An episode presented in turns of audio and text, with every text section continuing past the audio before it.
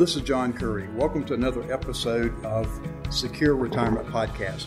Today, I'm sitting with a gentleman that's going to blow your mind. His name is Stephen Harville. I've heard him speak before. Stephen is the creator of a company called Creative Ventures. Uh, Steve, it's good to see you again. Thanks so much for having me. A chance to do the podcast. It was great to see you here in New Haven. Well, I learn something new every time I'm around you. That's quite an honor. Would you please take a moment and tell our listeners a little bit about your background? I think it's fascinating that at age 25 you were hired to do a big project with Disney and still do it. Um, I, uh, I, my company's 32 years old. It's a strategic consulting firm. Our offices are in Dallas, Texas, but I live in Austin. Um, when I was very young, I had an idea for uh, a real estate company that I was working with. Um, we were planning ski resorts, and they implemented the idea. It became really effective. And the CEO of the company came and said, Steve, I want you to go to Houston, introduce this idea to the Urban Land Institute. And I said, I'm, I'm not going to Houston and stand up and talk about something I made up. I'm a 25 year old scientist right out of college. And he said, uh, I understand. He said, You thought I was asking you to go. I'm telling you to go. so I got on the plane, went to Houston. After I introduced the idea, a number of people came up to me afterwards, asked me if I could come and help their company do it. One of those companies was Disney. I said, I could absolutely do that. It's not that hard to do. And they said, How much do you charge for that? And I went, You can charge for that? Are you kidding me? and that started the company that 32 years later is still actively working on strategy with companies all over the world. Well, let me explain to our listeners where we are. We are in New Haven, Connecticut, with a Park Avenue Securities Conference on retirement planning. And yesterday we had the pleasure of going over to Yale University and listening to some folks. And you told the group earlier that you're a scientist. You actually have a degree, I think you said, in astrophysics. In physics, yes, and in marine biology. marine biology. So tell me, how in the world does a scientist, because I have a lot of friends that are scientists at Florida State University, so, how do you go from being a scientist to become a very successful entrepreneur in your world? You know, I, I, think to say that I'm a scientist is probably an exaggeration, right? Because a scientist is a practicing person. I never practiced what I learned um, or w- what I got out of my college education. So I was always driven um, from at an early age by story. Stories fascinated me. I was a comic book kid. I'm a comic book adult. I've gone to the movies every Saturday since I was nine years old. Um, th- that idea of story fascinated me. And, and I, I was always thinking that there would be a way to structure ideas around story to create some type of an impact around it. And that was really the idea that launched everything that we did was this idea that we could present in a really unique format our ideas so that they would be dynamic, have an impact, people would remember them. They'd be simple. They'd never exceed three parts. Um, and, and that's what we've kind of built the company around. And we have seven strategic platforms, seven different ideas um, that we work with companies on um, all the time. And so it was really more based on the idea that you look at things like a scientist does, right? In parts and pieces. Um, you, look, you look at them as having a connected element to them so that they reach an outcome. And from that moment on, it was just about using that stuff to implement our ideas and our ideas just happen to hit home. Today in your workshop, you talked about elegant simplicity. I find that in our world of financial advising, it's too complicated, it's too complex. And I know if it's complex for me, I have to work and I have to work at it to find ways to present ideas in a simple way where clients feel comfortable with either the advice I'm giving or the products themselves. Would you take a little bit of time, please, and explain why it's so important to go from that complex down to the simple and why it's so dadgum difficult to do so? We live in a, in a world that believes that complexity creates value, that more is better. Um, and so we're always thinking that if we can get more, we get more value, we have more impact. And, and that's wrong. Instead, what we're looking for is the right thing, not more of something, but the right thing. And the right thing is almost always a much more simple um, product, a much more simple presentation, a much more simple story than we ever think it is. And so we have to fight against this prejudice we have, thinking that more is always better. If your brain can overcome that, then you create this idea of restricting what you can do. You build, actually, people talk about thinking outside the box. Simplicity is about building boxes. Because what you do is you limit your, your input. You say to yourself, I only have this much space. What can I do in that much space? Um, it's called creative restriction. Uh, and so what we look at is telling, is helping people say, we'll create the box for you. You can do whatever you want within the box. You can't go outside the box. And it forces people to think differently about their content, right? If I told you you only had three pieces to the story you could tell a client, you would figure out how to tell the most compelling and impactful story in three pieces.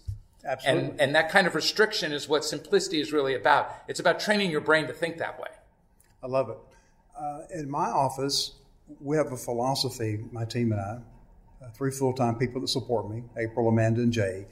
We want to keep everything as simple as we can, but we still battle this thing about making it too complicated.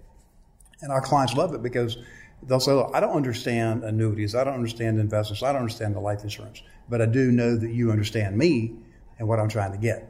And that was my big takeaway today is I'm here, I'm glad that I come for these conferences, I learn, but the challenge, as you pointed out, when you get back home, there's a whirlwind of activity and narrow it down to the few things that you want to do. Maybe the one thing you said.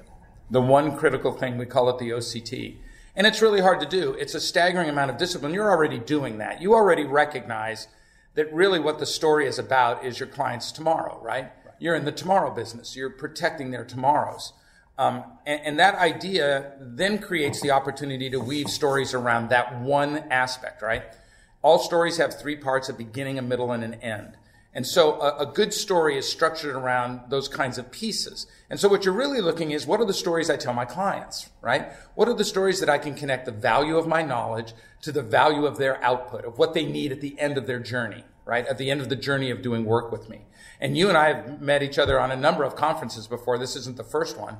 And I, I, I think that the way your company positions that is the right way to look at simplicity. But you're right, it's always a battle. Yes. You're always battling against, oh, it's this, it needs to be that, it needs to be this, when it really doesn't. And it takes this staggering amount of, of you know, Bob Dylan, the singer songwriter, great singer songwriter, Nobel Prize winner Bob Dylan, said it's only about uh, three chords and the truth. Yes. And if you can build something around something as simple as that, and you can do the stuff that he's done, that shows you the value of simplicity. Well, I don't play guitar much anymore, but when I first started, the guy who was teaching me said, all you need is three chords. yeah, that's it. And most rock and roll songs are, are, based on that simple pattern, right? And they build things in between the chords, right. but it's just the three chords. It, it, it doesn't have to be that complicated. And you know what? People, people will flock to simplicity. Yes. They'll see you as different. They'll understand the connection faster than anyone else will that's in a complicated situation. It's just trying to fit it properly. And that's the challenge. And I thank God for the challenge because it keeps my company in business. Yes. Talk a little bit about how people listening to this can apply some of your concepts in their day to day lives. They're not running a big business necessarily. My clients are people who are members of the Florida retirement system. They could be uh, a government employee, they could be a business owner, they could be a doctor, a lawyer, an accountant. They're a big, broad spectrum. So, from a personal planning standpoint, whether it be their money, their time, their energy, their life, what advice would you offer them? Let me give them a couple tools. Okay. Um, one, and, and you may be surprised, but simplicity evolves around very simple tools, which is great um, for that. One of the tools that people overlook the use of is what is called the checklist. We call it the checklist format. And that is creating a very simple form that allows you to make sure that every single time you do something, you're doing the right pieces of it. Because what will happen is you'll repeat it, repetition will create a little laziness in the outcome, and you'll miss important things. So the creation of these checklist ideas, surgeons use them in surgery. We talked about a little today about the five elements that stop an infection and that how every surgeon has to check off those five things to be sure that they're done every single time they go into surgery. Those checklists are really important. So think about creating just very simple checklists around your ideas. If the, if you are if uh, it's a planning idea, what are the three most important parts about that idea to make it happen? What are the three most important things you have to get done in a day? Not the five things, not the ten things. What are the three most important things? Make sure you're visual. They're in front of you all the time.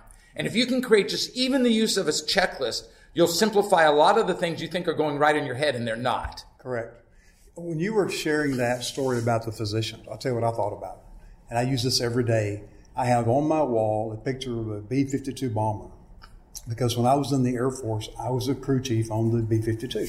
And we had to use a laminated checklist, pre flight and post flight, that you had to check everything off with a grease pencil.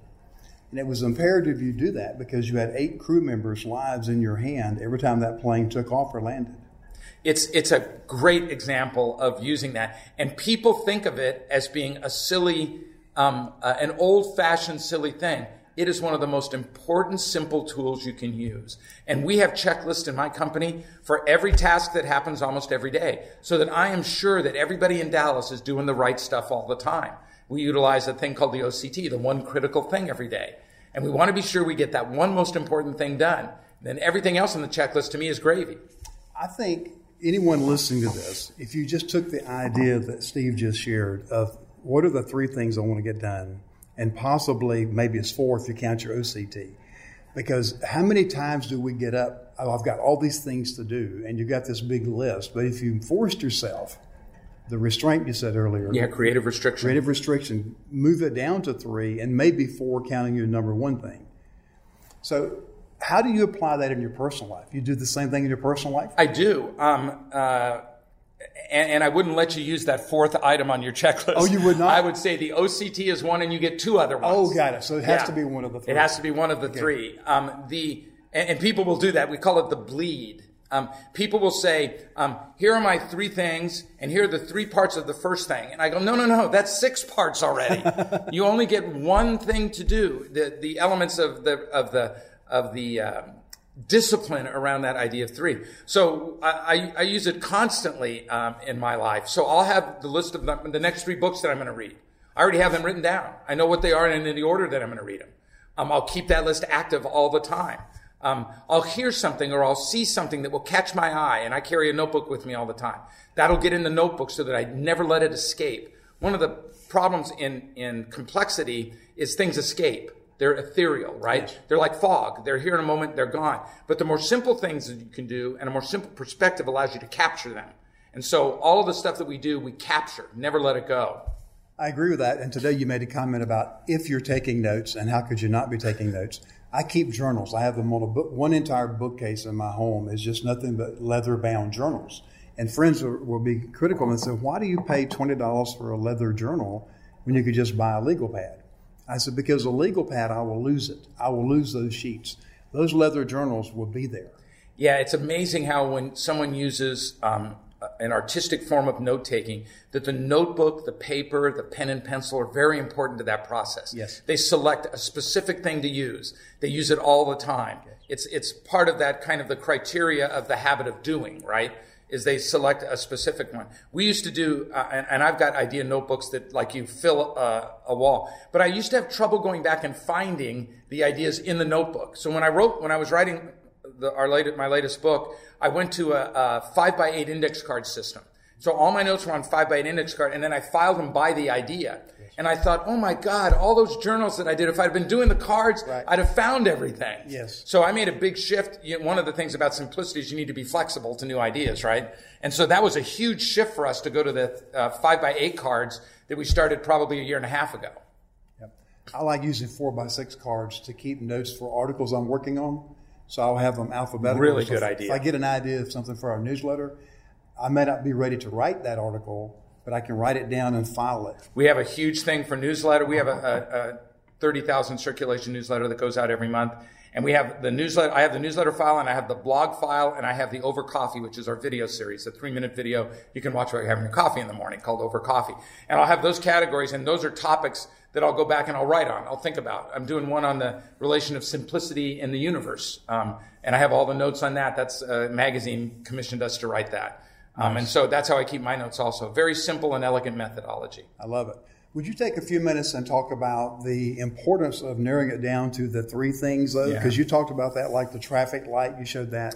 I, I, believe we do think in threes. I don't know where I've learned that over the years, but I think we do think in threes. There's a, uh, a process of simplicity called thoughtful reduction.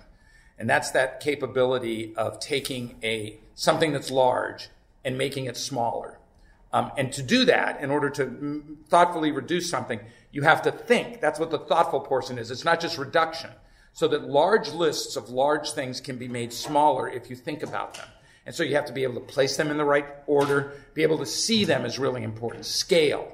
And yes. so we, we make sure we see everything in order to be able to know what to do. So we use post-its a lot. We, so we'll use, um, we'll use large post-its to build maps of the idea. We'll move the pieces around on it. We'll storyboard them on large sketch pads so that we can see the idea. You'll hear some noise in the background, folks, because uh, we're at a conference and things are being done. Yeah, broken so, down. So, uh, so bear with us just a moment. But Steve, let's go back to uh, for the last few minutes we have. Let's talk a little bit about why it is so important to narrow down to those things. I think intuitively, most of us know that our lives are becoming more and more complex. Supposedly, technology is supposed to make our lives better. Uh, you were sharing with one of my colleagues earlier, chastising him in a nice way about checking his emails too much and allowing him to disrupt his family time. So, why is it that we have all these tools that are supposed to make our lives better, but it's made our lives more complex? That's because we think anytime we get any free time, it has to be filled with productivity. Yes. That's, that's, that's wrong. Free time isn't meant to be filled with productivity. It's meant to be free time. And allow your brain to rest. Exactly right. So here, I'll give you a quick exercise to show you how to do that. Okay. Take um, uh, six post-its, um, two each of the same color, right? So let's say there's two red ones, two yellow ones, two blue ones. On the two red ones, write the two most important things you have to do tomorrow. One and two. On the next one, the next color, write the two secondary most important things you have to do. On the last one, write the third things you have to do that are the third most important. So now you have two of the most important, two of the second most important, two of the third most important, okay? Yes. Now take one of the most important ones and throw it out. You don't get to do it. Take one of the second ones and throw it out. You don't get to do it. Take the, one of the third ones and throw it out. You don't get to do it. And you'll be shocked at how fast you'll make that decision. Wow. And it will show you exactly which of those was the most important. Because now you have a visual representation. We use poker chips. And we'll tell people, here are your poker chips. Here are the reds, the blues, the grays. You get to do your most important, second most, and third. Now, immediately, throw out one of your most important. That's, you don't get to do that one. They'll look, they'll move it off. That's how fast they're able to figure Just out what's important. quickly. Just that quickly because they see it. That is a great exercise. And I would think that the sooner that we teach our children and our grandchildren how to do this, the better their lives will be. Yeah, they're fighting it all the time. You know, we're, we're teaching our children the same way we taught our children in the 1800s. Um, we're teaching them for jobs that don't won't even exist. It, that's an entire different podcast on the problems with the way we're doing things. We're stifling stuff. We're we're we're forcing pegs into the wrong holes, and we're producing um, students that are very good at rote. They can win contests, but they can't independently think. They can enter a math contest and win a math contest, but if you give them that problem out of the context of the contest, they can't solve it. Yeah, it's a big issue. It's a big issue, and people are not paying attention. I love what you shared earlier because it's a pet peeve of mine. Is when I'm going to the store to give someone my money, they're not looking me in the face. They're ignoring me. It's like I'm a, I'm a headache. Would you share just a little bit of that story Yeah, about it the was, in, coffee? it was in the coffee shop this morning, and they opened 10 minutes late, even though they committed on their sign to open at 6 a.m. It was 10 after. I went in and I said, "Are you are you ready to go? Are you open?" She had opened the door. No answer, just nodded her head. I said, "Okay," and I ordered coffee for my wife and I. And as she was uh, making it, she never looked at me. Um, as she rang me up, she never looked at me. She said, "Add your put your room number," and she handed the thing.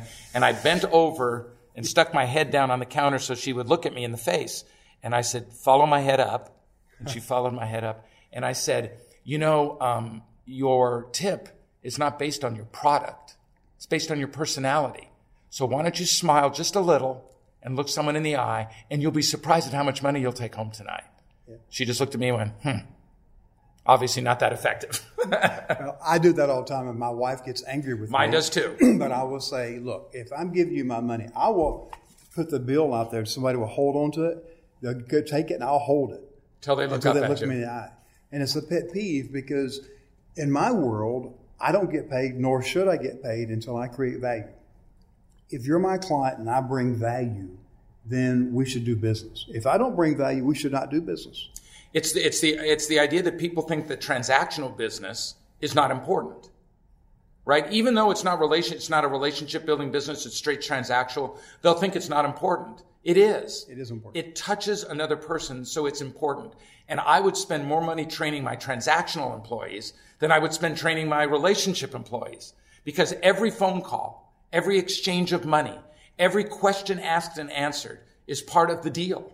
Yes, I agree totally. Well, I know we'll get other things to do. We're still at this conference.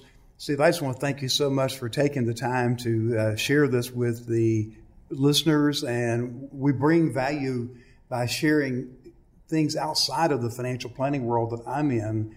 And I just thank you so much for doing this. John, I'd do anything for you. Just thank, ask. Thank, thank you, so, so much. much. If, if, somebody wanted to receive information about sure. your book or about uh, just your company, tell yeah, them how to get the newsletter is free. Um, it goes out every month. The blog is posted every two weeks. You just have to go to creativeventures.com. So creativeventures.com and uh, you can sign up for it there. You have access to all the past newsletters. You can order the books. You can do anything you want from there. See all the videos, everything on the website. And we'd love to have you as a visitor and a subscriber. And I would en- encourage you to do that. You'll find great information that will help you grow and be more creative in your own world. Again, Steve, thank you so I'm much. I'm honored. Thank you for having me.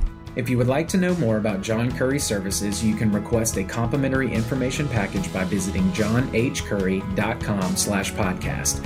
Again, that is johnhcurry.com slash podcast. Or you can call his office at 850-562-3000. Again, that is 850-562-3000. John H. Curry, Chartered Life Underwriter, Chartered Financial Consultant, Accredited Estate Planner, Masters in Science and Financial Services, Certified in Long Term Care, Registered Representative and Financial Advisor of Park Avenue Securities LLC. Securities products and services and advisory services are offered through Park Avenue Securities, a registered broker dealer and investment advisor. Financial representative of the Guardian Life Insurance Company of America, New York, New York. Park Avenue Securities is an indirect, wholly owned subsidiary of Guardian. North Florida Financial Corporation is not an affiliate or subsidiary of Park Avenue Securities. Park Avenue Securities is a member of FINRA and SIPC. This material is intended for general public use. By providing this material, we are not undertaking to provide investment advice for any specific individual or situation or to otherwise act in a fiduciary capacity. Please contact one of our financial professionals for guidance and information specific to your individual situation. All investments contain risk and may lose value. Past performance is not a guarantee of future results. Guardian, its subsidiaries, agents, or employees do not provide legal, tax, or accounting advice. Please consult with your attorney, accountant, and or tax advisor for advice concerning your particular circumstances. Not affiliated with the Florida Retirement System. The Living Balance Sheet and the Living Balance Sheet logo are registered service marks of the Guardian Life Insurance Company of America, New York, New York. Copyright 2005 through 2018. This podcast is for informational purposes only. Guest speakers and their firms are not affiliated with or endorsed by Park Avenue Securities or Guardian, and opinions stated are thereof.